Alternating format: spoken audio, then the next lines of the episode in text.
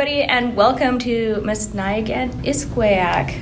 Uh, my name is Kayla, and I am one of the co-podcasters. I don't think we ever decided what we actually call ourselves. Podcaster. Podcasters um, for this podcast about Indigenous women publishing and Indigenous publishing worlds. And I'm here with only one of my co-host podcasters today. You sound so sad. I know. It is sad. I am sad. sad. We miss Sheila a lot. Yeah, Sheila's not here. She's at Back to Batoche this week, which is awesome. If any of our listeners out there have not heard of what Back to Batoche is, definitely look it up. And if you're a Métis person, definitely go. Next year is the fiftieth year of Back to Batoche, so I want to see all my relatives out there. I'm trying to get together a slow pitch team. So if a Métis slow pitch team. Yeah. yeah. Métis slow pitch team. So if anyone wants to be on the Bookwoman slow pitch team, hell yeah. Yeah. Let's do it. It's really sad that Sheila's not here because I know that she was actually, this was one of the interviews that she was looking forward to the uh-oh. most. Oh, no. so, uh, but she did send me a couple of questions, so oh, I can ask them right. and frame it in a Sheila-esque kind of way. Right, and we'll be, and we'll maybe we'll pretend we're talking to Sheila. Yes, in that we moment. Can pretend. Yeah, be like we'll Sheila, that's up. An incredible question. Oh my so god, do you exactly. want to introduce okay. yourself? So I am Tanya. I am one of the co-hosts of the podcast. Again, Sheila's not here today, but we'll be missing her, and we are here with our guests. I'm not going to introduce you. I'll let you introduce okay. yourself because I don't want to fuck it up. Go ahead. Yeah, whoever wants to go first. Okay, I'll go first. I'll go first. Um, Tonse, uh, Molly Swain Nitsigason, Otuskonik Nitotsen. My name is Molly Swain. I'm a Métis woman, uh, originally from Calgary, Alberta. I am a co-host of Orupemsus Kwewewek Gitsikisakok, Métis in Space. Space, space, space, space, space.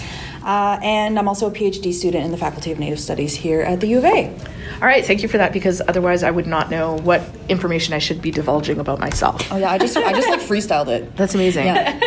um, yeah, Chelsea Val Nitsigason Mantusak Aigenik Nitotsin, Maga Niwigenuta Amatskotsi Waskaigenek Anots, Negotwasek Nitotansin, Ego Outpemsuesqueo Umania, Apo Apidagosanesqueo Umania.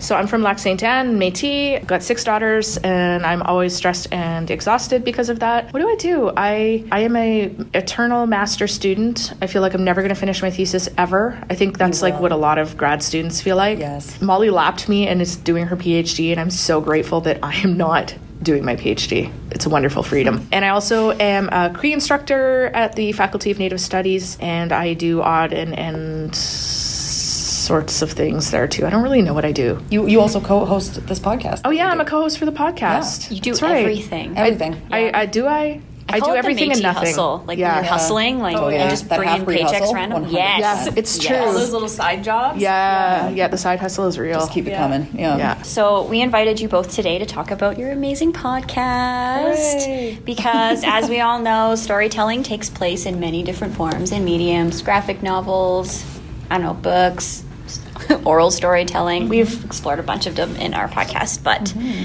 can you tell us a little bit about your Métis in Space? Yeah, so we do a lot of different things. Um, sort of on its face, uh, sort of the bulk of what we do is Chelsea and I sit down, we drink a bottle of red wine, and we watch some kind of film or television episode that's within the speculative fiction genre, so that's science fiction, fantasy, and horror. Um, and the episode or film has to have something to do with Indigenous people. And there's weirdly a lot of it. Mm. And then we sit down and we talk about what that representation looks like. So yeah. what the representation is, what the narratives are like, uh, the treatment of Indigenous people and Indigenous themes in speculative fiction. And then we also do a lot of world building. So it wasn't enough to just like sort of do a like the, a critique of these things. We decided that we also wanted to, to create a universe for for Métis in Space to exist in, and uh, we did so by like rejecting apocalypse and deciding that uh, the future we want to see doesn't have to happen because things get so immeasurably horrific that, you know, like everything ends and we have to start anew. We, we decided that we could actually, like, you know, create futures that are based on good things. Uh, so we think about, like, you know, if we could have anything we wanted, we didn't have to explain the steps of how to get there, what would a decolonized future look like for us? And so that, that allowed us to sort of, like, cast our minds into the future in a way that I think a lot of Indigenous peoples don't get to because we're just always dealing with the day-to-day, you know, survival and reaction to whatever you know, trauma is happening in the moment. And so we've done it in a few different kind of fun ways. And that's kind of like my favorite part about it is when we brainstorm up these ridiculous, sometimes not always working little things that we insert into uh, the episodes. We haven't really like done much this episode, but well, this season we're just getting this started. Season, yeah, yeah. We just recorded our third episode of the fifth season, so we're like we're still ramping up with it. Yeah, we went uh, real hard at first. Like we we like recorded all the time, and then um, and then like academia really sort of slowed things down. Yeah, it really did a lot. Mm-hmm. Yeah, but I mean that's okay. Like one of one of the things, one of my favorite things about the podcast is that we're not beholden to anybody. Mm-hmm. Um, we are part of the Indian and Cowboy uh, podcasting network with Ryan McMahon, but he has been very, very hands off in the best way. Like he's very supportive in the ways that we need support, and um, he resources us uh, when we need resources. But he he doesn't make us stick to a schedule. He Thank doesn't God. ask us ba- like he asks us like, a,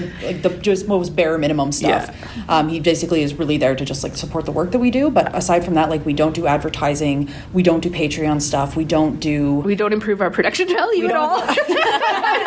It's the same shitty production value since that day since one. Day one. Yeah. We are uh, legit. But, you know, I think part of that means that we have the freedom to do whatever we want with it. We can say whatever we want. We can try new things whenever we mm-hmm. want.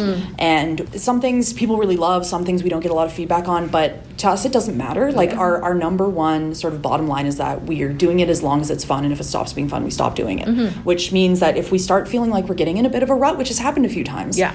we're like, okay, how do we make this fun for ourselves? Yeah, yeah, yeah. And we can do whatever we want, and we don't have to worry about what other people are going to think about it because, I mean, we didn't think anybody was going to listen anyway. Yeah, exactly. So, yeah. So what's the recipe for more fun? Is it more wine? Uh, sometimes it's more wine. Sometimes. Or sometimes it's um, like when Chelsea was pregnant. Uh, she's been pregnant twice, twice. As we since we've started doing this. So when, when Chelsea's pregnant, we find sort of like themed cocktails, and we'll make Chelsea the virgin version of the cocktail, and then I'll have the the, the full-on version. So yeah. for a while we were doing that. That was kind of fun.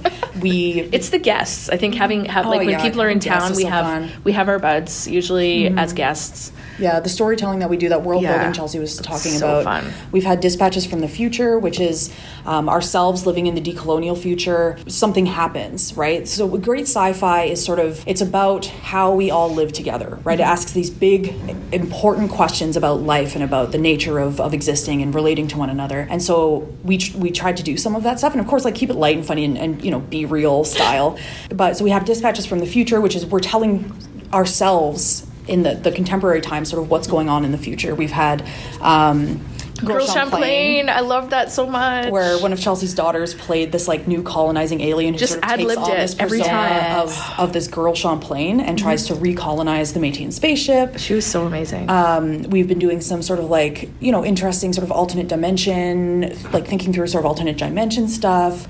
Uh, we had Askamunia, which was our first one, which we had to stop doing because it became too relatable for white people. Yeah, oh. yeah. It's it, like when, when satire is too close to, to truth, it's it's yeah. not good satire. One, Once they like the white people stop being mad about it and start yeah. loving it, we're like, mm, mm. move on, move yeah. on. yeah. So you know, just it's stuff like that, and mm-hmm. podcasting as a genre is is really really amazing because it's incredibly dynamic, right? Like I think it really takes up the tradition of sort of like public radio, which a lot of Indigenous people mm-hmm. are still really committed to, especially in sort of like more rural areas. Yeah. Um, so anything you can do with radio, you can do with podcasting and more. We've done movies, we've done mm-hmm. Agniat columns, we've done blog posts. There's there's now that chapter in uh, in one hundred fifty Years Retold yeah. mm-hmm. that's based in the Métis in Space universe, and we're w- working on a graphic novel. Yeah, so it's like, it yeah, wild. The, it's it's this weird thing because it's like Chelsea and I were basically just having this sad summer one time, and then all of a sudden we're doing a graphic novel and like yeah. living our dreams yeah. and just like having a really fun time with it. So, mm-hmm. yeah. So, so how did you come up with like Métis in Space? Were you just sitting around one day and you're like, hey, let's do a podcast? Or was it like... Literally. Yeah. yeah. Nice. Yeah, we're just sitting there watching something and, and talking about it and like like ripping it apart and laughing and being like, we're so funny. We should record this. This is great. We're the funniest people on Earth. Um, and haha, let's call it like Métis in Space. And then yeah. three days later, it was done. Literally like our first three days episode. later, we recorded our first episode. And, yeah. and actually, it was really good timing because Ryan McMahon, uh, who's sort of like the grandpappy of Indigenous podcasting with his Red Man Laughing podcast, Podcast. He had just released his like big How to Podcast podcast, which goes from like conception to publishing to R S S feeds to advertising to, you know, he goes into massive detail about all of this stuff. So we listened, we'd both listened to this and we're like, we ain't gonna do that. Yeah. You know, and then we could listen to our jokes all the time and keep laughing at them. Like seriously, I, I often put on Métis in Space, like especially the first season I really like, I often put it on when I'm doing like household chores. Yeah. And then because it's been a while since I've listened to it. You know, something will come up, like the joke will get set up, and then I'll say the joke, and then a second later, the recorded me will say the joke, and then I'm like, oh my God, so funny. I still got it. I just like cackle to it so hard. Uh, it's great. Yeah.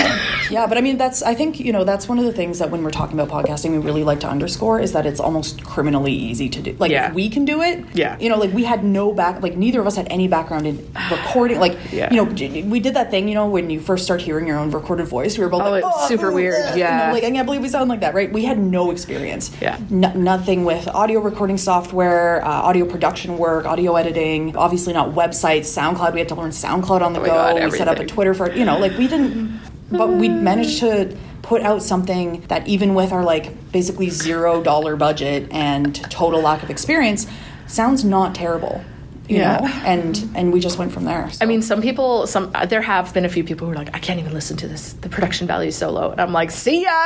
Yeah. Like, no sorry. Yeah, no one's forcing you here. Yeah. But man, does that ever sound That's familiar. How we actually sound. We are low production value. Oh. Yeah. Tell me about it. Like, we have recorded from everywhere, from, like, the middle of nowhere to, like, sometimes here at work mm-hmm. and, like, just holing up.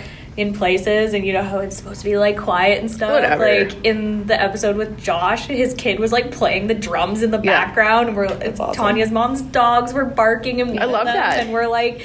What are we gonna do? Yeah, like, we get we like can't Chelsea's go re-record. Kids. But that's Indigenous practice, yeah. Yeah. Right? We don't separate ourselves from our families and our communities, yeah. And so like, like you can hear throughout, like you you hear my kids growing throughout the the the seasons, like from like literally being like a little baby in the room to just like a few chirps to like they're running around and stomping on our heads, like when we're recording in the basement, and all that's part of like our actual life. And if people don't like like it, like yeah. then yeah. I don't and, you know, care. Part of the thing too is. You know, you listen to a podcast like Serial or This American Life or something, they have teams of people, mm-hmm. right? They have teams of people researching the content, professional hosts, professional producers, yeah. all of this stuff.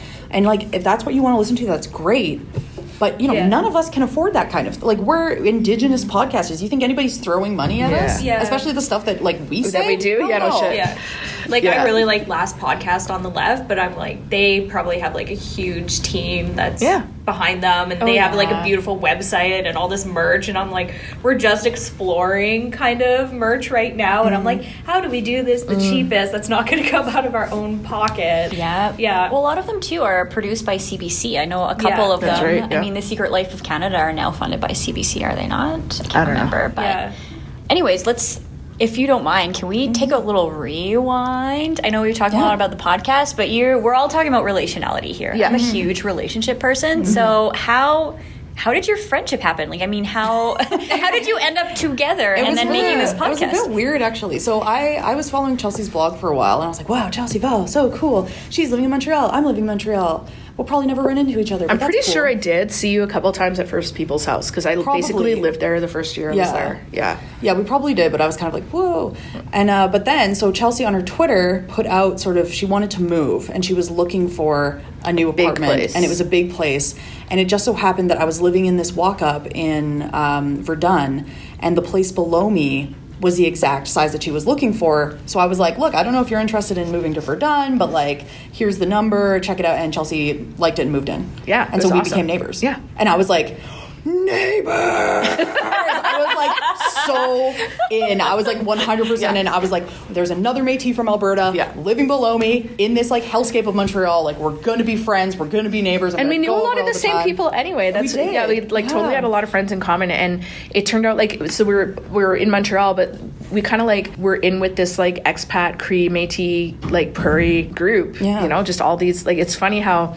I went and I, you know, I became friends with people who, like, I hadn't met in Alberta, but we're from the same places. Yeah. Like, yeah. yeah. Yeah, you're sort of in these territories that aren't your own, mm-hmm. that are, like, so drastically different, yeah. feel really, really isolating because you're, like, away from all of your relations and just surrounded by this really intense sort of, like, francophone oh my gosh. sovereignty B S yeah. all the time. And so it's, like, you start to, like, you just gravitate towards the prairie, other prairie people. Who, like, make fun because we come from the prairies where, like, if you don't make fun, there's no fun.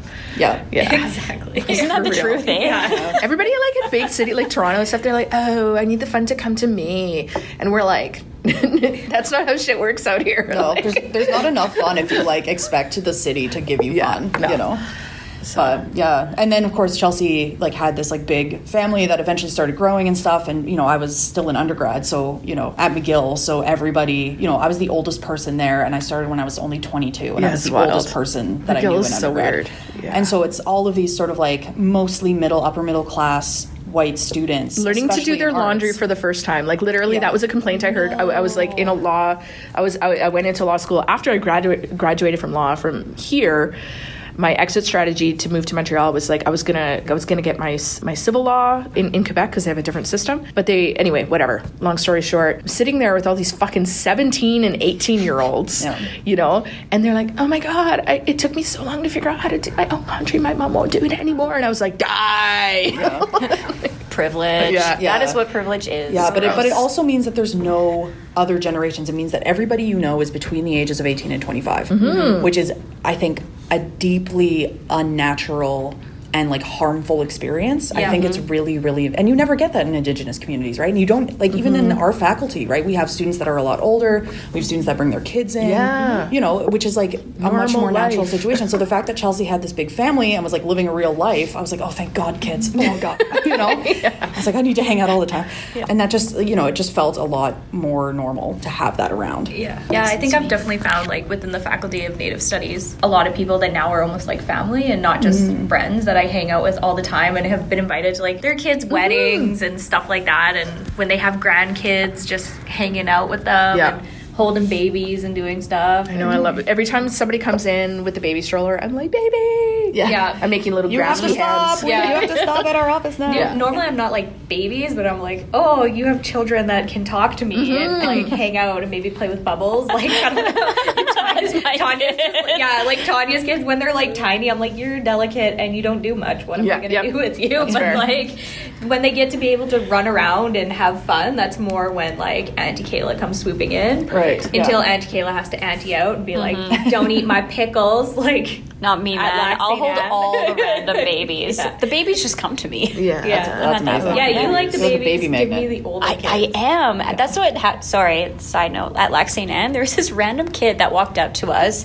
with a wagon, and there was a baby in the wagon. Oh. And this kid started talking to me, and she's like, "Hey, my name is so and so. This is my sister so and so. Do you want to hold her?" I'm like, what? Yes. Yes. Yes, I do want to hold your little sister. That was oh from the same gosh. family that I had to auntie out on her little brother because he was like, I like pickles, and then went into my cooler and ate, tried to eat my pickles that were in my cooler. That's I amazing. was like, don't eat my pickles. Mm-hmm. But like, also, if you can I just ask, appreciate that kids yeah. like, like I was like, if you could have asked, mm-hmm. yeah. you could yeah. have had some pickles, but yeah. you didn't ask, so don't eat my pickles. No, the stolen pickles are always tastier. It's and true. I was like, just don't. I only had like four of them, and I was like, don't eat my pickles. That's amazing. And then of course everybody was laughing. So I'm looking at Sheila's question here because she's not here. She texted me this morning and she said, oh, she also wanted me to tell you this. This isn't Sheila. Um, quotation. I found Métis in Space when I was first listening to podcasts, and I was living in Toronto, and her mind was blown when she found you. Oh, Aww. she's thank you, not Sheila. You're welcome. I'm also not Sheila, but I, I mean, we kind of asked this question already. But she said what she wants to know what sparked the idea of having the podcast. So. I don't know if you wanted to add yeah, anything else a little bit more. I think it was we were kind of just doing it anyway. Mm-hmm. You know, like we'd get mm-hmm. together. Montreal, uh, at least our communities in Montreal, were very, very into visiting mm-hmm. in a way that I think even more so than in Edmonton. Yeah, it's weird. Which is strange. Yeah, so we were always we were always visiting with one another. It was yeah. summer. I was really underemployed. Chelsea was teaching at the time, so she was off. Yeah. yeah. So we both had a lot of free time. So I spent a lot of time just... at her place, we'd make ourselves a couple of drinks, we'd have snacks, and we both loved speculative fiction. Mm-hmm, mm-hmm. And so we'd, you know, we'd like watch something and chat about it, or, you know, we'd like watch music videos and talk about how great they were, whatever. You know, we just do all, sort of all these things and make jokes. And, you know, we both have this like, the sort of like critical minds that you can't really turn off. So everything you watch, yeah. you know, you start oh talking about it. Uh, and we were like, and it really did sort of just become, you know, if we record this, we can just laugh at our own jokes over and over. But w- w- what's weird now, looking at it years later, is that at the time we we also felt like we were like very isolated indigeners, like mm-hmm. we're the only ones who are doing this kind of thing or whatever. And as soon as we started putting episodes out, um, we were getting feedback from people like all over Canada and the U S um, who were like, I love I love Star Trek too, and like da da da. And all of a sudden we we realized that there's like there's actually a ton of indigeners out there who are like wanted some sort of community, and so. You You know, we, we started meeting, and it, like I put that in quotation marks because some of these folks we haven't met in person, but like, you know, Johnny J from A Tribe Called Geek, um, you know, Beth LaPonce, um, you know, we we did a we we J. guest, Ojig. yeah, J. Ojig, and we did like a guest podcast on this like um, Star Trek theme podcast. Yeah, Women at Warp. Yeah, that was amazing. Yeah, and with like some hardcore, like oh, I yeah. I consider myself like a very devoted Trekkie. Yeah. These people were hardcore, like full on Klingon cosplayers, learned yes. Klingon, yeah. hardcore. It was Trekkers. Amazing. Yeah. And we're like, wow, there's so many people, and like, you know, older folks and younger folks and like everybody in between, realizing there's actually like um, like this this huge amount of indigeners out there. And then all this stuff started coming together. Mm-hmm. And I, I, I'm definitely not saying that we were the catalyst. No. I think we just became aware of it. Yeah. Um, it's like, you know, then you had in um, you know uh, Indigicon. Um, so much was going on that we became aware of, and it was it was being in social media and stuff allowed us to talk to folks and collaborate. And yeah, it's just been really super inspiring. There's so much work going on everywhere. Mm. Yeah, and I think too, you know, one of the things that we sort of came to realize is that. One of the, I think one of the things that really draws Indigenous people to sort of speculative fiction and nerdery in general is that it allows that sort of prefiguration, right, that we're not really supposed to be allowed to have as Indigenous people. It allows us to think ourselves into this future, right, mm-hmm. to imagine, to take up sort of these settler science fiction tropes and to remix them so that they work for us, right, which is something that Indigenous people do with everything, right? So yeah. we're not assimilating, instead we're... We're not assimilating into settlerisms. Instead, we're taking settlerisms and assimilating them into our own cultures and our own worldviews mm-hmm. and our own sense of who we are as peoples, mm-hmm. right? And that's what sort of futurisms do. And not translating um, for, for the settler gaze, yeah. too. A lot of what we do, we don't, we don't, exp- like, it's our audience is other niches. And so, like, if, if, uh, if white people... get anything from that, like, who cares? Uh, we, we don't, like, translate it for them. We're not, like, feeding them anything. It's not for them. Mm-hmm. So. Mm-hmm. I think there's something, there's something to be said there, too. I mean, I'm thinking a lot about nostalgia, because when you said Star Trek, I'm thinking about, like, hanging out with my family, mm-hmm. and that's how that's mm-hmm. how we do it. It's all generations hanging out in front yeah. of one T V, watching Star Trek. Yep. I mean, when I was a kid. That was Next Generation for me. Yes, when Ooh, I was yes. a kid, my mom. It was mom, the highlight of the week. Right? My my mom, she always asked, she would ask us, okay, kids, do you want to go to the circus or do you want to go to the Star Trek convention? We're like, Star Trek all the way. And she'd yeah. buy us Spock ears and we'd go wow, in with our little half-breed awesome. ears. It's so awesome. Amazing. But I wonder I wonder about that, like, because it's, it's a show that spans the generations too, right? Mm-hmm. So there's some yeah, relationships to that. Yeah, and we've heard from people who their whole community would get together yeah. on Sundays to watch Star Trek. Yeah. Whoa. Like, yeah, it was like a community thing, right? Like, mm-hmm. they would go around and there would be like a couple of houses that they'd go to, and but everybody, and that's what they talk about during the week, right? Mm-hmm. So that's the other thing too, right? Because I think there's this idea that television, especially sort of when television was first starting, that it was one of those individuating technologies. And alienating, mm-hmm. right? Yeah. Like, yeah, yeah you, you, it, it's anti-relational, yeah. right? There's yeah, this yeah. idea that T V um, is, is, you know, anti-relational. It's sort of like part of this neoliberal...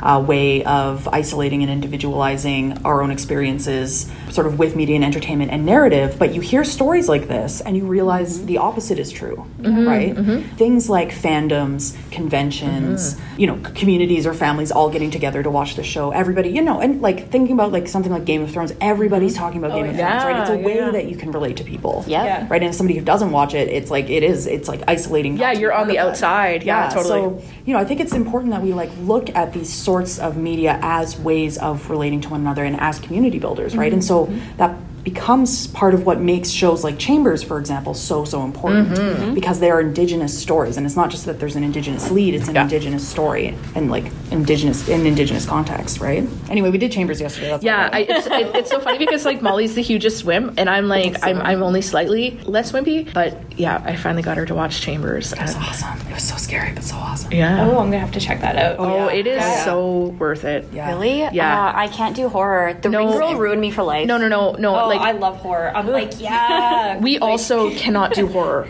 Yeah. So I had to stop watching Buffy the Vampire Slayer because it was too scary. Yeah. The only one oh. I can watch is the musical episode. It is oh, like so my jam. I'm especially such like a fan of the old school like nineteen seventies slasher flicks. Oh, like oh, yeah, I, I like, am like bring the on the chain, like bring yeah. on the chainsaws. Like the more just throw buckets of blood on. Like yeah, I can't. It. I can't because I can't stop it. thinking about it. Really, oh, it, yeah. I get obsessive and it really bothers me. And mm-hmm. I like I live in an old farmhouse oh, and like God. I just oh, really God. want to do a Halloween at my Why? place where I have like the chainsaw and just come out of See, the bushes. That would probably like, be too scary. I would literally die. So this is I not like it. that. Yeah, like, you can definitely yeah. watch it. I don't know if I can handle it. If we could watch it, you could watch it. Okay. Um, watch it. I mean, watch it during the day. Mm-hmm. Yeah. Um, put helps. the volume down a little bit because I find atmospheric music like it's there to like ramp up the tension. It bothers yeah. me a little bit, but yeah, and turn on the turn on the captions and mm-hmm. just yeah. Yep. And there's not. It's it's, it's more not, just yeah. so. I saw Get Out, which was, I still am, I can't even look at GIFs of Get Out. It's oh. so scary. But it reminded me, it's like a, a lot of what makes Get Out scary is is the tension. It's not really that anything scary is necessarily yeah. happening. Nobody's really jumping out at you. Know, it's, it's like not, you know, but it's the tension mm-hmm. that ramps. And Chambers, it's all about this tension. Mm-hmm. And it's about race tension and class tension yes. and relational That's tension. That's the horror is, is like, yeah, is all of, yeah, is yeah. The, the, the, the race and class. And mm. I would, yeah, I would, I would just give it a watch. And if you need to turn it off, you need to turn it off. But like, it's just so cool seeing an Indigenous woman, lead character, young woman who's like has this incredible non-fetishistic sexual agency right from the beginning of the show, and it, it really is, it's all about her. And she talks. We've done five seasons. We've watched dozens, literally dozens and dozens of speculative fiction that deals with Indigenous people. We have never had an Indigenous woman lead character who talks. It's it's unbelievable. No, so. I'm surprised too. What? Yeah. That exists? Yeah. I know. Yeah. Well, this number this nice. this may be the first one. I know. I'm hoping it's the first of many. Yeah. I mean, obviously, you know, I think you could argue that something like a Red Girl's Reasoning is yeah, yeah, yeah. Uh, speculative fiction. But it's like ten minutes long. It should be a feature. But yeah. So would you yet. say that's your favorite episode so far? Red Girl's Reasoning? Yeah. Oh, we, well, or do you have do any you know, favorite Chambers. episodes? Cham- yeah, Chambers. Chambers, Chambers yeah. Uh, our favorite episode? I don't know. Um, I've Lilo got, I've, we've got a couple. Awesome. I mean, Lilo and Stitch, you could argue, is also about Indigenous women who talk, but it's a Disney movie. Yeah. Mm-hmm. Which then I think it's it's the context is a little different there. Yeah. I it's definitely up there for me. I think there. I, I mean, we talked about it for. In so terms of long. like actually being good, like I've got yeah. I've got some favorite episodes that were just bad. Yeah.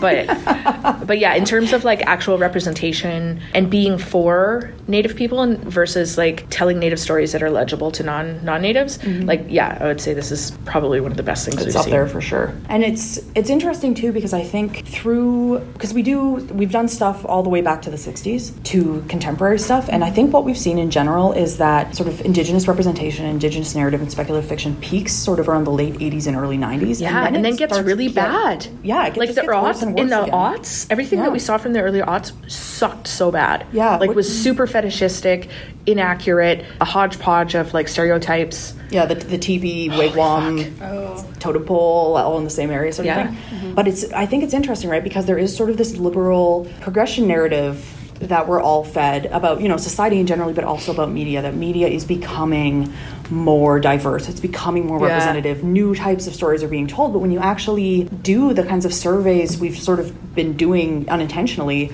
you realize that that's not the case. It, it really does. It comes in waves. Yeah. And you can really sort of trace those things. Like even looking back, even like representation of women, for example, looking back in sort of like the early to mid nineties, you get all these like incredibly badass, strong women mm-hmm. who don't need saving in like action. Like I'm thinking about like Sonya Blade in Mortal Kombat or mm-hmm. Melina, who is just like this like disabled sex worker killing cops and this disabled sex worker anti-cop revolution in Total Recall. You know, yeah. like you yeah. would never see, or Blade, right? Yeah. Like yeah, I yeah. saw the original Blade recently. I was like, this is the greatest movie of all time, yeah. you know? Like, it's so unapologetically anti-cop with this, like, dark-skinned oh, yeah. black man just, like, going for it yeah. so hard, unapologetically, and he lives at the end, right? Like, he doesn't become, yeah, you know, it's like, the martyr. You yeah. know, his tragedy is not because he's, you know, anti-cop and, like, not afraid to show it. It's, yeah. you know, there's all this other stuff going on. But, you know, you don't get those kinds of narratives so much anymore. Mm-hmm. And, like, hopefully, you know, with, with Chambers and, and things like that, we're maybe seeing another shift. But I think it's it's important to note that we're not, it's not this sort of linear progression.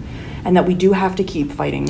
I think that's that's a big thing, is because I, I and this is this is true of like um, Native politics and stuff too. Is mm-hmm. right, you you have like really intense periods of of uh, repression and oppression, and uh, and then intense like organizing among Indigenous peoples, and then you get you gain some headway, and then you get funding, and then you get co-opted, and then you get comfortable, and then you work against your own people. And I'm talking about like politics and representation, mm-hmm. to because you want to maintain the gains that you think you've got, and then the next generation has to go through the struggle again. But this time they're they're fighting not only, you know, the settler state, they're also fighting the entrenched previously were activists who are now like kind of like towing the line and, and, and fans of incrementalism. Um, you know, you're fighting your own people. Mm-hmm. And and I'm really seeing this too with like, I think this is what has happened a little bit with like cinema is like, you know, we we, we, we kind of got a wedge in. Like, there's like a little, you know, there's a few actors and, you know, a few directors and, and stuff like that. But it's kind of like, you know, the, the industry is like, all right, that's enough. That's enough representation. Mm-hmm. And and then it's really hard to like break out of that. Right. And if you want to, you're sort of seen as like, you know, you're like you're attacking the people that have been there for a really long time. But that's not really the case. You're just trying to expand things, mm-hmm. um, and, and do things in different ways. And, and that can be seen as threatening, I guess. Uh, it's, yeah, it's super frustrating. But that's the thing is every generation, we have to get out of this narrative that we're ever going to be able to just, you know, like like coast along. Mm-hmm. Like we have, mm-hmm. every generation has to fight. It's a new fight every time.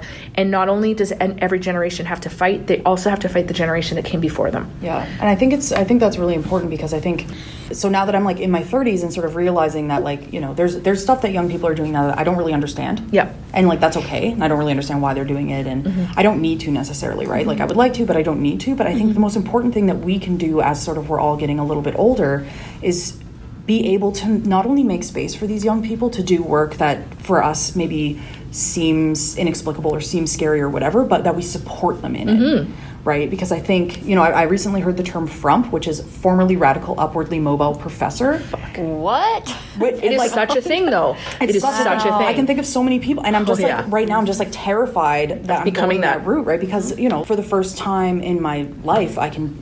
I can afford things like rent and food at the same time yeah. all the time, right? And I don't necessarily have to work, right? And so it's like you feel yourself getting comfortable. You feel yourself That's how it happens with politics and everything. Yeah. yeah, and, and yeah, and it yeah. happens in, you know, it happens if you work for the city, it happens yeah. if you work for Indigenous organizations, right? You get you get comfortable. And, and then you, you start, get scared. And that fire starts getting a little bit doused. Yeah, and yeah you, don't you don't want to go lose. without it. Yeah, you don't want to yeah. go back to that precarity. Yeah. yeah. Right? But that precarity, I think, in a lot of ways, and it's sad, right? Because we shouldn't have to feel precarity in order to to feel motivated. Mm-hmm. Yeah. Motivated, but I think, yeah, that precarity does, it lights a fire under you.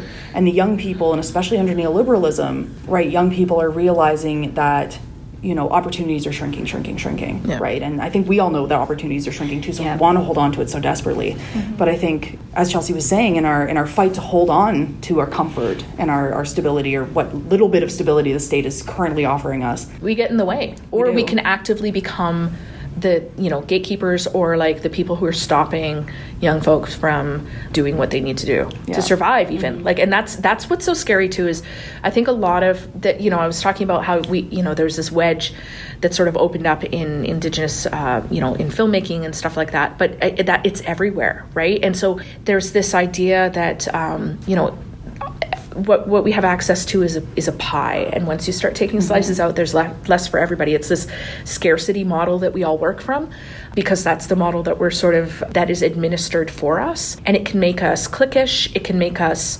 jealous, it can make us violent towards one another, because we start feeling threatened when when other people are taking up spaces that we feel are like mm-hmm. it's our space and it's the only space we have. And I think that what Molly and I really feel strongly about, not like, this is why we're saying too, we, we reject apocalypse and we reject scarcity. That that is not a model that is in any way liberatory. It's not gonna it's not gonna create futures for us. We have to open that model up. And, and make sure that we're continuing to make space, and space is infinite. We can continue to make space and not run out of space. Yeah. Mm-hmm. And I think the other thing too is there's also this myth, myth that like the rising tide raises all boats, mm. which I think is also something that we really have to be critical of, because what we see instead is that it's sort of the state and sort of the actors of the state, rather than raising all boats, rather than making everything and everyone more acceptable within sort of like, you know, liberal uh, narr- narratives of tolerance and inclusion, blah, blah, blah. Instead, we see shifting goalposts, right? So it becomes, you know, after the T R C, it became more acceptable to be outspoken and Indigenous. Mm-hmm. But what that actually means, and what we kind of see that actually means, is there's certain types of art and poetry and expression that become acceptable, and others that remain unacceptable or become yes. more unacceptable. Yes. Right? There are certain types of Indigenous people that become acceptable in the mainstream, yeah. but it gets re-entrenched that other people are bad, deviant, mm-hmm. wrong. And, you know, and it just, it, it really is sort of that genocidal narrative, but the focus gets shifted, right? And so it's like, if we're, if when we become sort of like part of the privileged mainstream, even if it's still marginal, we're, I'm not saying that we're not still marginal, we definitely are. But again, we want to hold on to that. Mm-hmm. And we don't pay attention to these other people over here that are facing increased repression, yeah. right? So when we are doing work, especially narrative work, I think it's really, really important that we, or not activist work, or whatever you want to call it, right? It's really, really important that we don't just think about ourselves, our own families, or even our own nations. Mm-hmm. We really, really need to start thinking about, from a sovereignty perspective, if this is our land, and if we really believe that we're the ones who should be deciding what occurs on our own lands, we need to be thinking about everybody that lives here. Yeah, which often just means white settlers, but but, but no, that, yeah. but it should mean the opposite of white. That's settlers. Exactly it. Is it, it's always there's this like two nation narrative, like Indigenous people as a homogenous whole, and then white people. But really, it's like no, our like we want to focus on like you know uh, Black communities, communities of color, all, all of all of these people who are deliberately set up by you know white supremacist settler colonialism to be also vying under that scarcity model with us, right? So we we have to we're, we're always like at odds with these other people, and all of us are trying to speak directly to the white settler. Well, fuck that. Let's like not talk to the white settler at all. Let's talk to each other and like mm. stop that. Yeah, that's why I think that metaphor that you were talking about is it's very crucial, because you said a rising tide mm-hmm. raises all boats, right? Mm-hmm. But large waves sink small ships, yep. yeah. right? So if a bunch of different small ships band together, then there's no way that that wave can a destroy you. Flotilla. Yes. A flotilla. A flotilla. There you go. An armada. There you go. There Try go. Sink us now. Yeah. yeah. yeah but I, I do. I think that's really important, right? Because I, I really see that sort of in this fight. And you see it even among Indigenous peoples, right? The yeah. sort of like First Nations versus Métis versus oh, Inuit. Like, you know, yeah. all of that B S, right? And, and the ways in which we harm each other because we're all fighting for this, what we see as sort of these like infinitesimal resources that mm-hmm. we're getting or whatever, right? Mm-hmm. Like, we also need to think about it, I think, from a global perspective, right? Because even though we suffer under colonialism, we also benefit from it. Yeah. And I think yeah. we need to be more upfront about the ways in which we do that, right? Like the imperialism and neocolonialism that's happening in the Southern Hemisphere, for example, we directly benefit from that. Right? But we never talk about that. We never talk about the ways in which we can start forming alliances with people down there in order to create new ways of living and being I mean, together. We do talk about that, and some of that is happening. Like, I know for years and years, like, even back in the nineties, there were, like, Mapuche delegations who were coming up mm. to meet with the Cree, the Lubicon, and stuff like that. Mm. So there are, it's just, it's some, a lot of that relationship building has been ongoing for decades and isn't necessarily, like, online. So it is, it is happening, but it's, it's also, it's also very specific, because there's certain people that are considered Indigenous, and then indigeneity in Africa, for example, is often like not discussed, or or because or people are like, it's too complex, and so it's like Africa is like left out of, of global indigeneity, mm-hmm. and so indigeneity is like the Americas and Australia and New Zealand and a few other places, but like meanwhile, like we have not been very good at making connections with other Indigenous peoples, and I think that mm-hmm. that's kind of where hopefully things are going to be going now. Yeah, and also you're just going to be coming. be becoming more of a priority. Mm-hmm. Like you said, sort of decentering the settler from the work that we do. Yeah. And I understand like that need, you know, and, and, and sort of that shift towards refusal for state recognition and all that. But it's just, if you have any, this is the thing too, is like, I think young folks, like, and I'm thinking about myself when I was younger too, is it, it's really important to have a sense of, of, um, of history of Indian organizing, like throughout the, the generations, because you do see things happening over and over and over again, and the gains made are so fucking small that it's you're like, wait a minute, like or, is or this, it goes backwards. It like, does. Yeah. It often it, and you that's make these the thing. Tiny gains, but you lose yes. so much, and it claws back yeah. every yeah. time. Every time, Section thirty-five, woo, claw back, claw back, claw back. Yeah. You know, like Supreme Court decisions like Marshall, clawback, clawback. Like yeah. that happens over and over again. And at some point, without disrespecting the work that has been done before, because those people worked their butts off and they and they, ex- they experienced a lot of violence and they really, really believed, you know, without disrespecting that work, just being aware of it. And even having these fe- people tell us, you know, like some of the older people are saying mm-hmm. like, hey, we did this and we're in these spaces again. And honestly, we, we don't see much change. So why are we repeating that? And, and, and I think a lot of that is the focus on always trying to build bridge bridges with people and invest so much community energy. How many times do we like pour our hearts out to this settler state to try to get them to, to see us as human beings? And, you know, there's like a surge of sympathy for a while and it, and then they're like back mm-hmm. to fucking us over. Not even back to, because they never stop. Yeah. yeah. Mm-hmm. Right. So like, at, you know, every, every generation has to struggle yeah. and we have to find new tactics. And if we don't understand what's come before, then we're just going to keep repeating these, these sort of, um, you know, we're, we're, we're going to keep believing that we can just humanize ourselves into liberation. Yeah. Mm-hmm. Um, but the oppressor is never going to see us as humans yeah. because yeah. It, it goes against their sense of humanity, which is very exclusive. I can only be human if other people are not. And I guess to bring it back to Métis in Space, the other side of that, or I guess it's the same side, right, mm-hmm. is that we also need to be able to envision these futures for ourselves. Yeah. Mm-hmm. We need to be able to put ourselves into these narratives that we're going to be here, we're always going to be here. And that's, I like, I like it because it resists settler assumptions of Indigenous disappearance without needing to put all of our attention onto them, mm-hmm. which I think is sort of, that's kind of the important work. How do we continue to be resistant, to be subversive without centering what it is the settlers are necessarily doing to us? Mm-hmm. Instead, we're centering what we want to see, our own our own shit, you know, like yeah. how we want to relate to other people, how other people want to relate to us, right?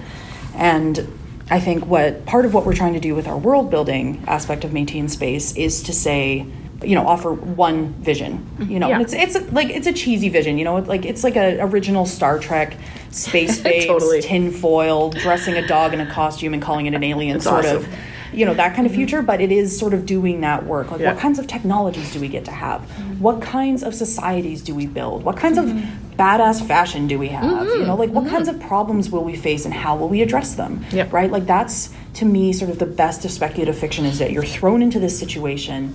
The norms are different, the trappings are different, the environment's different, but fundamentally the issues are the same. Mm-hmm. So how do we build novel solutions to them? Well, you could even say, I mean, outside of the content of your podcast, of course, even just your production decisions is resistance, right? Yeah. So you're you're not getting funded by major parties, you're not we include changing, the family. Exactly, yeah. including yeah. the family, um, not going crazy on the production value. yeah. You know, it, yeah. that's the thing. Yeah. You're holding your ground, and I think that's really important and really critical. Like, Yeah. Uh, admirable I mean, for you know, sure. And that being said, like I'm thinking about folks like um, Rick Harp, who does Media Indigena, who's yeah. you know who does take. I mean, he is a patron. He's not taking like it's not like he's taking oil money or anything. But yeah. you know, he he does that part time. Like he he's only working part time right now because he's so committed to this project. Mm-hmm. And he you know he has some of that experience, right? He has broadcasting experience and all of that. So you know he's able to make something that is like production, and he's yeah. able to spend a lot of hours on every episode and all this. And I really respect him for doing that. Yeah, I, but we couldn't do that. Like we're yeah, honoring exactly. we're honoring. what we bring to the table, which is no money smarts, no interest in doing like a massive side hustle around Métis in Space, like wanting I mean, to center like, joy. We've talked about it a couple of times, yeah. and we both sort of decided that it really wasn't for us. But, no. but I just I want to make it clear that you know there's lots of different ways of going about yeah, yeah, yeah. this kind yeah. of thing, um, well, and thinking, there's people doing it in other ways that are still yeah, really, which is totally really good, fine. Yeah, important yeah. work. We've yeah. been talking about well, me- Media Indigena. I mean, Rick Harp. I love that podcast. Yeah. Not to like bash us or anything, but he's he's an Indigenous man, right? This yep. is an Indigenous Métis women production. Mm-hmm. We do things differently, man. Yep. Totally differently. So I don't know if you can even compare the two. Yeah. I mean, you know, that being said, though, like I don't, I also, I, I hesitate to be like, well, he's an Indigenous man, so he does it this way, because I don't want to shut down if there are other Indigenous women and other Métis mm-hmm. women who say, like, I want to I want to do it that way. Oh, yeah, yeah. Really I want to put yeah. my, my time yeah. and my energy. Like, I'm all for that. If you want to do that, fucking go for it. It doesn't, mm-hmm. you know, it doesn't mean that you're doing it in a way that's non-Indigenous or not, mm-hmm. you know, enough of being an Indigenous woman or an Indigenous feminist. Mm-hmm. But I do, I, like, I do yeah. recognize that the specificities, you know, do tend to be gendered, mm-hmm. right? And and the, the types of energy that you're able to put towards something, it does really depend on, you know, your family obligations and where mm-hmm. you're coming from and, mm-hmm. and all of that. Yeah, and that's what I'm um, thinking, like, of families yeah. and including your family into yeah. the podcast yeah. experience, right? Because you have a life outside of this podcast. Not yeah. saying that he doesn't. So I don't. I mean, yeah, I, don't really, I, know I don't really have a life on this. yeah. Go yeah, ahead. I think in And the thing about, like, we've been trying to discuss what we're going to do for season two, if there's even going to be a season two. I hope there is a book woman, but also just, like, the logistics of doing that. And we're all, except for, like, Tanya, who's a P H D student, that's a different amount of labor than Sheila. I don't even know what Sheila's doing right now. Sheila's living her life. So, but, like, for me, like, working a mm-hmm. full-time job for the ivory tower, like, mm-hmm. you know, it just... It takes a lot to do this kind of stuff, but mm-hmm. I've been really enjoying it. And I think one of the big things, too, is that we're giving back to our community mm-hmm. members. Mm-hmm. Like, we tried not to get a lot of individuals, because I know that there was a period of time where it's like you had to have this person presenting yeah. at your conference yeah. or yeah. giving this talk. But yeah. we're trying to involve individuals who maybe don't get to have, like, their voices mm-hmm. heard, or even going out to community. And that's what I'm mm-hmm. hoping, like, season two can look a little bit more like, yeah. is because we have gone to just people's homes and hung out with them and have, like, the experience of, you know, running around after their dogs and kids. And I think Ugh. that's what's been really meaningful about this podcast, mm-hmm. but also just, like, looking forward to next season possibly and how we can give back to the community more mm-hmm. and kind of get more individuals. Yeah. Well, that's yeah. the thing. Like, a podcast, the recording is just the recording, but it's everything yeah. outside of that. Yeah. It's the relationships yeah. that you two have made yeah. with all the people and guests coming in too, yeah. right? Yeah. So. Yeah.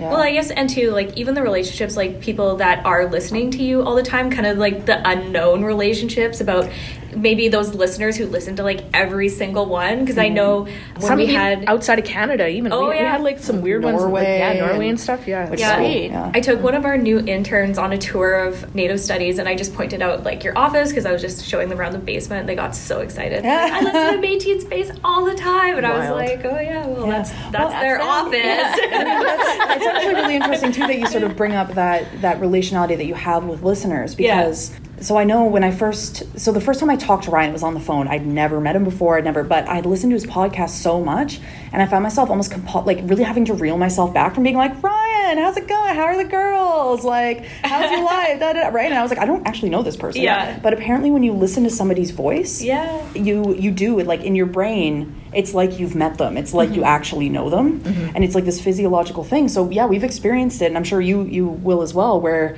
you'll run into people who really act very, very familiar, even mm-hmm. though they've never met you before. Mm-hmm. And the first few times it happens, it's, it's really sort of like yeah. off-putting. Especially because we do put details in our pod, like we talk, yeah. we talk about our lives and stuff. And so people are are learning, like we we are sort of intimate, but we don't necessarily know who we're being intimate with. Yeah, and yeah. so like when that comes up, when somebody is like, they know things about you, it's you're like, what?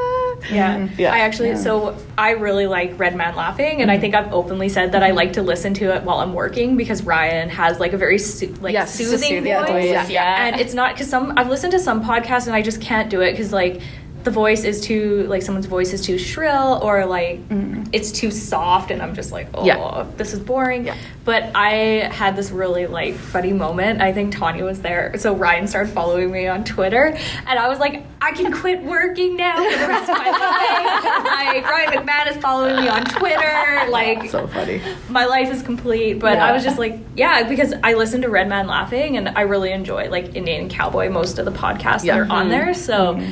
but yeah, you just get this familiarity with somebody because you're just listening to them all the time. Mm-hmm. Mm-hmm. And it's almost like, you know, you're their next door neighbor or something. Yeah. yeah. But that's why I think it would be great. Like, I, I definitely I love, like, uh, one, one of my favorite podcasts that he did was when he went to the the Hyde working mm-hmm. um, camp, mm-hmm. and so he's like getting like aunties or you know the Kokumsara are just like you're a weakling, like, yeah. you know, and just like but hearing you know folks talk and being in a natural setting and doing what they do and just like him being sort of like the fly on the wall, the annoying little like what are you doing fly on yeah. the wall, yeah, like I love that kind of stuff because like it really does give you you feel like you're in that space, and so like being able to have I think.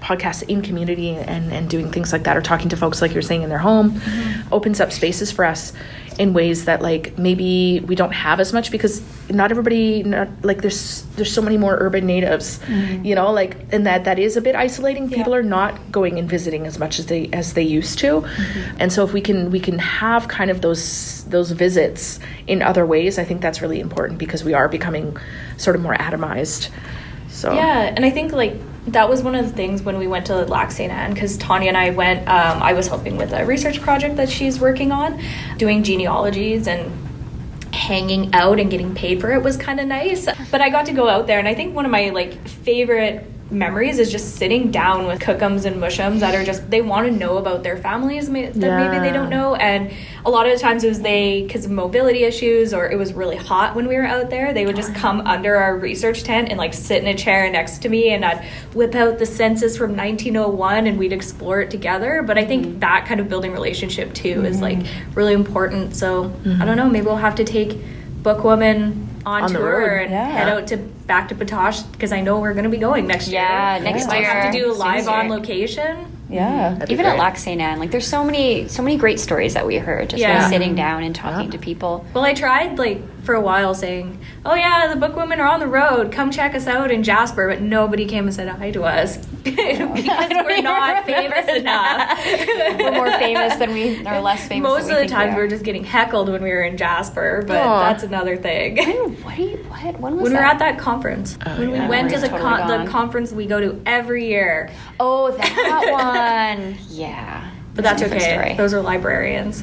Oh, yeah. That's a different yeah. thing. But I, I really love what you said about that, right? Because I think there is this sort of idea about sort of reciprocity in relationships mm-hmm. that I think podcasting as a medium can really explode, right? I think, like, we all agree that you're in relation with your audience, you're in relation with your listeners, but that doesn't always look like we're creating this content and you're going to give back to us by listening to it, right? Like, it's not mm-hmm. that's not what that is, yeah, no. right? Instead, I think, you know, what what Chelsea was sort of referring to with sort of this rise of the indigenous community and people finding one another is when people listen to podcasts, you know, they, they start relating to you. They hopefully, you know, take some ideas from you, or at least they find some value in what you're doing. But hopefully then they take that and they put that out there into the world mm-hmm. in different ways. And yeah. I think that's a really important way of understanding reciprocity, is reciprocity doesn't necessarily come directly back to you. And yeah, it can be it can be spread out. Like, what the value yeah. of those relationships We're all are. Inspiring each other yeah. to do. Like, I definitely, had we not encountered all these people doing these amazing projects, even Métis in Space, the way that we, we think about it would be very different, mm-hmm. you know? So, like, there... And, and you don't always know. You don't always know what's like sinking into your brain and like coming out, right? And we try to we, we try to have like, you know, radical citational politi- politics where we're like, we try to really acknowledge the fact that like we're not coming up with things in isolation. It's coming from so many different places. But yeah, like just as those linkages are made, it's sort of it's a cascading situation. It's yeah, it's not just like it's not a two way reciprocity. Yeah, it's, like, it's more of an ecology of yeah. relations, a constellation, yes. as it were. Yeah. A beautiful constellation. Yeah, and so like we've we've ended up getting involved in projects that have nothing to do with science fiction, but based out of sort of the work that we do. Yeah, and it, it, it is directly connected, but we, you know, it, it becomes this whole spider web of sort of relations that, that bring us places and bring people sort of to us, and you know, we all just are sort of moving around in all these amazing ways, and hopefully all providing value to one another in, mm-hmm. in different ways, and, and making things better and easier uh, in general, sort of among Indigenous people and and other, you know, people that we, we want to get in relation with, mm-hmm. good relation. And, you know, I think that that's a really interesting thing to think about, sort of both as a mechanism of publishing. Why do we publish? What is the value of publishing? What is the value of making content and putting it out there? Mm-hmm. But also sort of in general, how do we want to live with one another, right? Because I feel like there's this idea, and I know that we talked about this when we were in PhD class together, mm-hmm. um, we all talked about it, was sort of this idea that reciprocity is transactional, mm-hmm. which doesn't sit well with me. Mm-hmm. I think that reciprocity, we need to understand it as something that's more expansive. Yeah. And I think that podcasting as a medium and, and just publishing in general is a is a way of doing that. And we don't necessarily need to map it either, because mm-hmm. we know, we I think we all agree that it exists, yeah. right? Like that yeah. kind of rec- reciprocal relationality that is really expansive and outward facing does exist. Tracing it or mapping it isn't necessarily the most important thing, right? Just putting the stuff out there and, and letting it grow and become its own thing, mm-hmm. I think is it. Well, even still, like reciprocity is not on a linear timeline either. Yeah. No, you know, exactly. Reciprocity can come back thirty years from now, you yeah, know, and that's totally. Okay. And we, we laugh about sometimes about like how future historians will view our work, but it's, it's, because so, that's, that's That's all we figured would happen, like, because again yeah. we didn't expect anybody to listen to us. The weirdest thing has been that some people are studying us now, and and so, you know, even even reading some of their conclusions about our work is hilarious, because like Cause they it, read intentions so fancy yeah they read intentions into what we do that aren't necessarily there, or, or methods that aren't necessarily there, and yet, you know, it's interesting because like once they start interpreting it that way, like it does sort of become reality, mm-hmm. and yeah anyway Yeah, we're like, oh, yeah, we we are, we are doing Sure, that. Yeah. one hundred percent. Definitely. How did you know my theoretical approach? Yeah. yeah. yeah, yeah. All right, my internal clock is saying that that's enough. Like, yeah. I feel like we've hit... Yeah. We have hit yeah. it. All right. Yeah. Wow, yeah. Your internal clock's great. It I, is. I know. It actually it's weird. is. Um, can I squeak in one last question? one hundred percent. Sure. Uh, so this question obviously is for the listeners, for, I don't know, people who want to do podcasts or anything like that. Could you give them any piece of advice on how to get that ball rolling? Just do it. Just do the thing. Yeah. Our do the thing is our, our number one piece of advice um, for basically anything that people want to do. Like, you don't even have to buy like a fancy microphone anymore. Everybody mm-hmm. has a really good microphone on their phone. Like yeah, we're recording we on right phones, yeah. right? Yeah. Yeah. Yes, we are. Seriously, I would just say, like yeah, that. Don't and over and also don't overthink it. Yeah. Like you don't have to. It doesn't have to be perfect. Just like. It's treated as a relationship, as a conversation. It, you can be as niche as you want. Yeah. You, you know, like absolutely anything that you can think of. You you know, you might believe that you're the only person out there who is really into nineteenth century cookware, but I guarantee you are not. You will find a community. I'm trying to think if there's anything else. Oh, also we got we do have some resources on our website. I don't. I haven't been able to track down Ryan's Red Man Laughing, How to Podcast Podcast, but Chelsea has a really, really good short podcast series that she did on how to build a podcast. I think it's, what, four episodes? Yeah. And it's on her SoundCloud. Okay. It's on the Métis in Space SoundCloud. So if yeah. people want to get started podcasting, yeah. you know, Chelsea's a, a great teacher, so it's really, really accessible, really easy to figure out. And yeah, I would say do the thing, especially, you know, if you're Indigenous and especially if you're an Indigenous, like, not cis guy. Like, we mm. need your mm-hmm. voice, whatever, you know, that nineteenth century kitchenware podcast. From like, a that trans is, perspective. Yeah. Oh, that is gonna, you know, I would listen to that like all the time. Totally. You know, like, yeah, let's get out there, right? There's there's sort of podcasting still tends to be very cis male dominated, and that is so boring. Oh my god. Um yeah. So get out there, do the thing. Like, we need more Indigenous voices out there. It is awesome. Fun. Yeah, keep it fun. I think that's the other thing. Yes. That yeah, that actually maybe is the most important. It is definitely the most because, important. You know, we're talking about the half-breed hustle. It's real. Neoliberalism is real. The gig economy, precarity, austerity, all of that is so real. But, you know, in this rush to monetize everything, in this rush to professionalize everything, we forget that things can and should be fun. Mm-hmm. So and generative. If, yeah, yeah. So if you yeah. can, and I know not everybody can, try to make it something that you do for fun. Yeah. yeah. That's it. Perfect. Then right. I'll take this opportunity to thank you, Chelsea and Molly, for thank joining you. us today, or I guess this nice sunny morning. Mm-hmm. Yeah. Um, so um, we will link in for this episode how to access all the Cowboy and Indian podcasts. So definitely take a l- listen to them because they're great. And then also some tips on podcasting for everyone. So I think that's it for this episode. We are almost done season one of Ooh. Book Women. Yeah, a couple so, more episodes Yeah, left. a couple more episodes. So definitely take a look out for them. Maybe we'll see everyone for season two. I don't know. But hi, hi, Marcy, and be good to each other. And catch you next time.